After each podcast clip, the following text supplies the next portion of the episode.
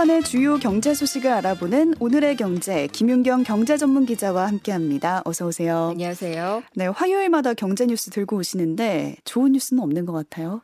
아, 그 속에서도 좋게 살아갈 수 있는 방법을 또 찾아봐야겠죠? 네. 예. 오늘 가지고 오신 얘기는 첫 소식 금리 얘기인데요. 네. 최근에 미국이 금리를 올리기 시작하면서 우리도 금리를 올렸는데 전세 자금 대출 금리도 많이 올랐다고요. 네. 그러니까 금리가 오르는 것 자체는 뭐 신기한 뉴스도 아니고 큰 뉴스가 아닐 수도 있는데 네. 통상적으로 전세 자금 대출 금리는 어 주택 담보 대출에 비해서 조금 쌉니다.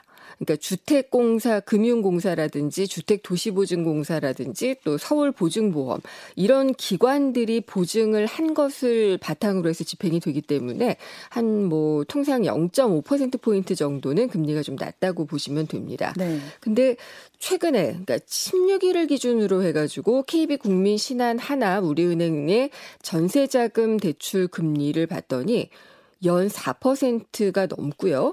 금리 상단을 보면 6.2%까지 올랐습니다. 6%가 넘었어요. 네, 금리가 상단이 6%를 넘은 건 약 12년 만입니다. 아. 이렇게 전세 자금 대출 금리가 급등을 한 것은 일단 금리가 오르면서 코픽스 금리 이게 이제 대출 금리의 기준이 되고 있거든요. 이게 올랐기 때문입니다.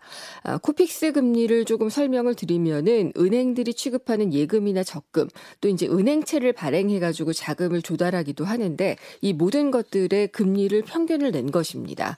근데 기준 금리가 오르니까 당연히 예적금 금리도 오르게 되고 그러니까 다 오르니까 코픽스도 오를 수밖에 없는 없는 그런 상황인데 네. 다만 짧은 기간에 빠르게 오른 것이 주목이 되고 있습니다.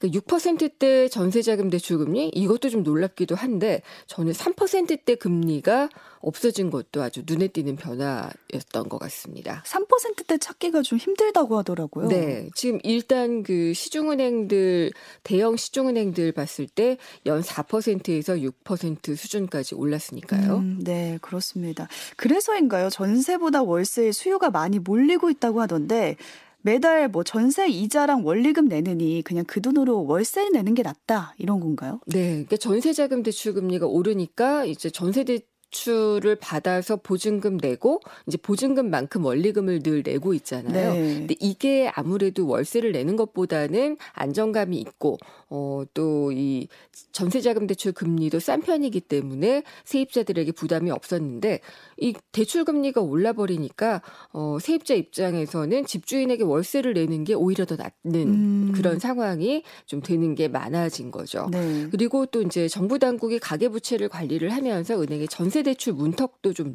높아진 그런 상황이고요.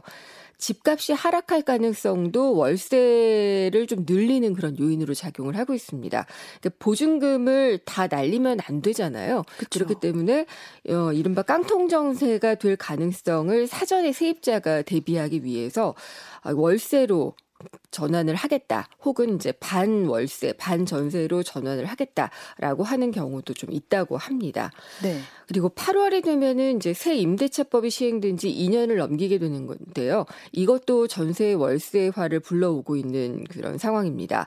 그러니까 임대차법에 따라서 전세 계약을 2년을 연장을 하고 또 계약을 연장할 때 그 임대료 인상률을 5% 이내로 묶을 수 있게 했던 게 이제 계약갱신 청구권이잖아요. 네. 요거는 딱 한 번만 쓸 수가 있기 때문에 어, 만약에 2020년 8월 이후에 청구권을 행사했다. 그러면은 8월 이후에 다시 계약하려면은 시세에 맞춰서 보증금을 올려야 됩니다. 5%라는 것은 상당히 이제 시세보다는 낮은 상승률이기 때문에 어, 이 폭이 상당할 것이고 그런데다가 전세자금 대출 금리도 올라서 부담이 커졌으니까 전세 이거 내가 감당하지 못하겠다. 그러면은 월세로 가야지 되는 거죠. 음. 그리고 한국 부동산원 통계에 따르면 은 지난 5월 현재 서울 지역의 전월세 전환율 어를 보면은 4.8% 수준입니다. 근데 이게 5억 원짜리 전세를 월세로 전환한다. 그러면은 5억 원에 4.8% 2,400만 원이죠. 이걸 12개월로 나눈 200만 원을 월세로 낸다는 그런 뜻인데 음, 네. 이 비율이 높아지면 당연히 월세 부담이 좀 커진다고 해석을 하시면 됩니다. 근데 지금 전세자금 대출 금리 상단이 연 6%라고 말씀을 드렸잖아요. 이 전, 전월세 전환율보다 높습니다. 그러니까 이 경우에는 대출을 받아서 이자를 무는 것이 불리하게 되는 그런 상황인 거죠. 그러네요. 뭐 울며 겨자 먹기로든 아니면은 뭐 세입자가 좀 현명하게 대처해서 집주인과 합의를 통해서든 월세로 바꾸는 것이 조금 더 유리한 상황이 됐습니다. 네, 이렇게 주거를 비롯해서 다른 부분에서도 여러모로 어려움을 겪고 있는 서민들이 있는데 서민들을 위해서 정부도 대책을 내놨습니다. 어려움에 빠져 있는 자영업자들과 청년 같은 취약층을 위한 금융 지원 대책을 내놨는데 네. 어떤 건지 좀 자세히 좀 살펴볼까요? 네, 일단 뭐 크게 두 가지 가 지금 많이 알려져 있고 세 가지인데 이제 그 중에서 이제 두 가지를 먼저 소개를 해드리려고 해요. 네. 이제 금융위원회가 일단 폐업이나 부도 이런 것들 때문에 빚 갚기가 어려운 자영업자 채무를 최대 90%까지 탕감해주는 조치에 나서기로 했습니다. 이새 출발 기금이란 걸 조성해서 채무를 매입할 계획이라고 하고요. 어, 이 지원 대상이 되면은 거치 기간이 최대 1년에서 3년까지 되고요. 최장 20년까지 분할 상환을 할 수 있으니까 음. 자영업자들 한테 상당히 좀 부담을 어, 덜어주는 조치입니다. 그러네요. 그리고 또 연체 90일 이상이 되는 장기 연체자의 경우에는 재산의 청산 가치만큼의 채무를 상환하도록 한 후에 남은 원금에 대해서 원금의 90%까지도 탕감을 해줍니다. 네, 논란이 된 정책도 있었습니다. 네, 바로 이제 청년을 대상으로 한 신속 채무 조정 특례를 어, 신설하겠다고 한 것이 논란이 됐는데요. 어, 그러니까 저신용 청년, 신용 평점이 하위 20% 이하인 청년을 어, 대상으로 하고요. 나이가 만 34세 이하인 청년들만 1년 한도로 지금 운영이 되는 그런 제도가 신설이 됐습니다. 네. 이 원금 상환은 최대 3년 유예할 수 있는데요. 이 기간 동안 이자율은 3.25%. 아까 뭐 6%대 얘기한 것보다 상당히 낮죠. 네. 별도 신청비도 받지 않기 때문에 음. 상당히 좀 도움이 되는데 근데 청년이 왜 34세가 됐는지에 대한 설명이 불분명합니다. 음. 예. 그러니까 이 투자 실패 때문에 장기간 사회적 낙인이 되는 것이 청년들에게 부담이 되기 때문에 그걸 좀 막기 위해서 이런 제도를 마련했다라고 하는데 어 이 뭐 34세 이하의 청년이면은 무분별한 비투, 빚내서 투자를 하는 그런 그 청년들이라도 정부 예산으로 우리가 낸 세금으로 메워줘야 되는 건가? 음. 이런 논란이 일게 된 거죠. 네. 또뭐 빚을 성실하게 상환하고 있는 청년들도 있고요. 또 혹은 빚을 내지 않고 저축하며 살고 있는 사람들도 있는데 다 역차별을 받게 된다. 이런 것 때문에 불공정 논란이 좀 크게 일고 있는 겁니다.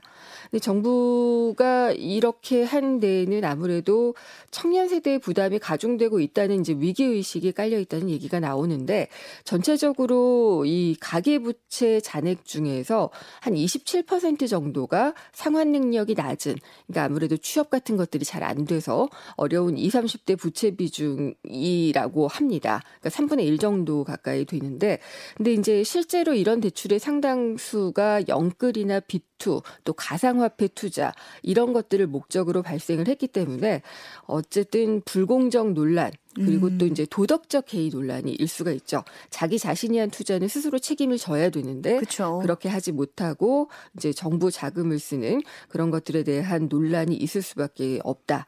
그리고 또 다시 이, 이렇게 투자를 해도 된다는 그러니까 다시 비투를 부추길 수 있다는 지적도 나오고 있습니다. 네, 그렇기 때문에 요즘은 뭐 이런 정책에 대해서 청년표를 노린 거냐, 뭐 이런 얘기까지 지금 나오고 있는 현실입니다.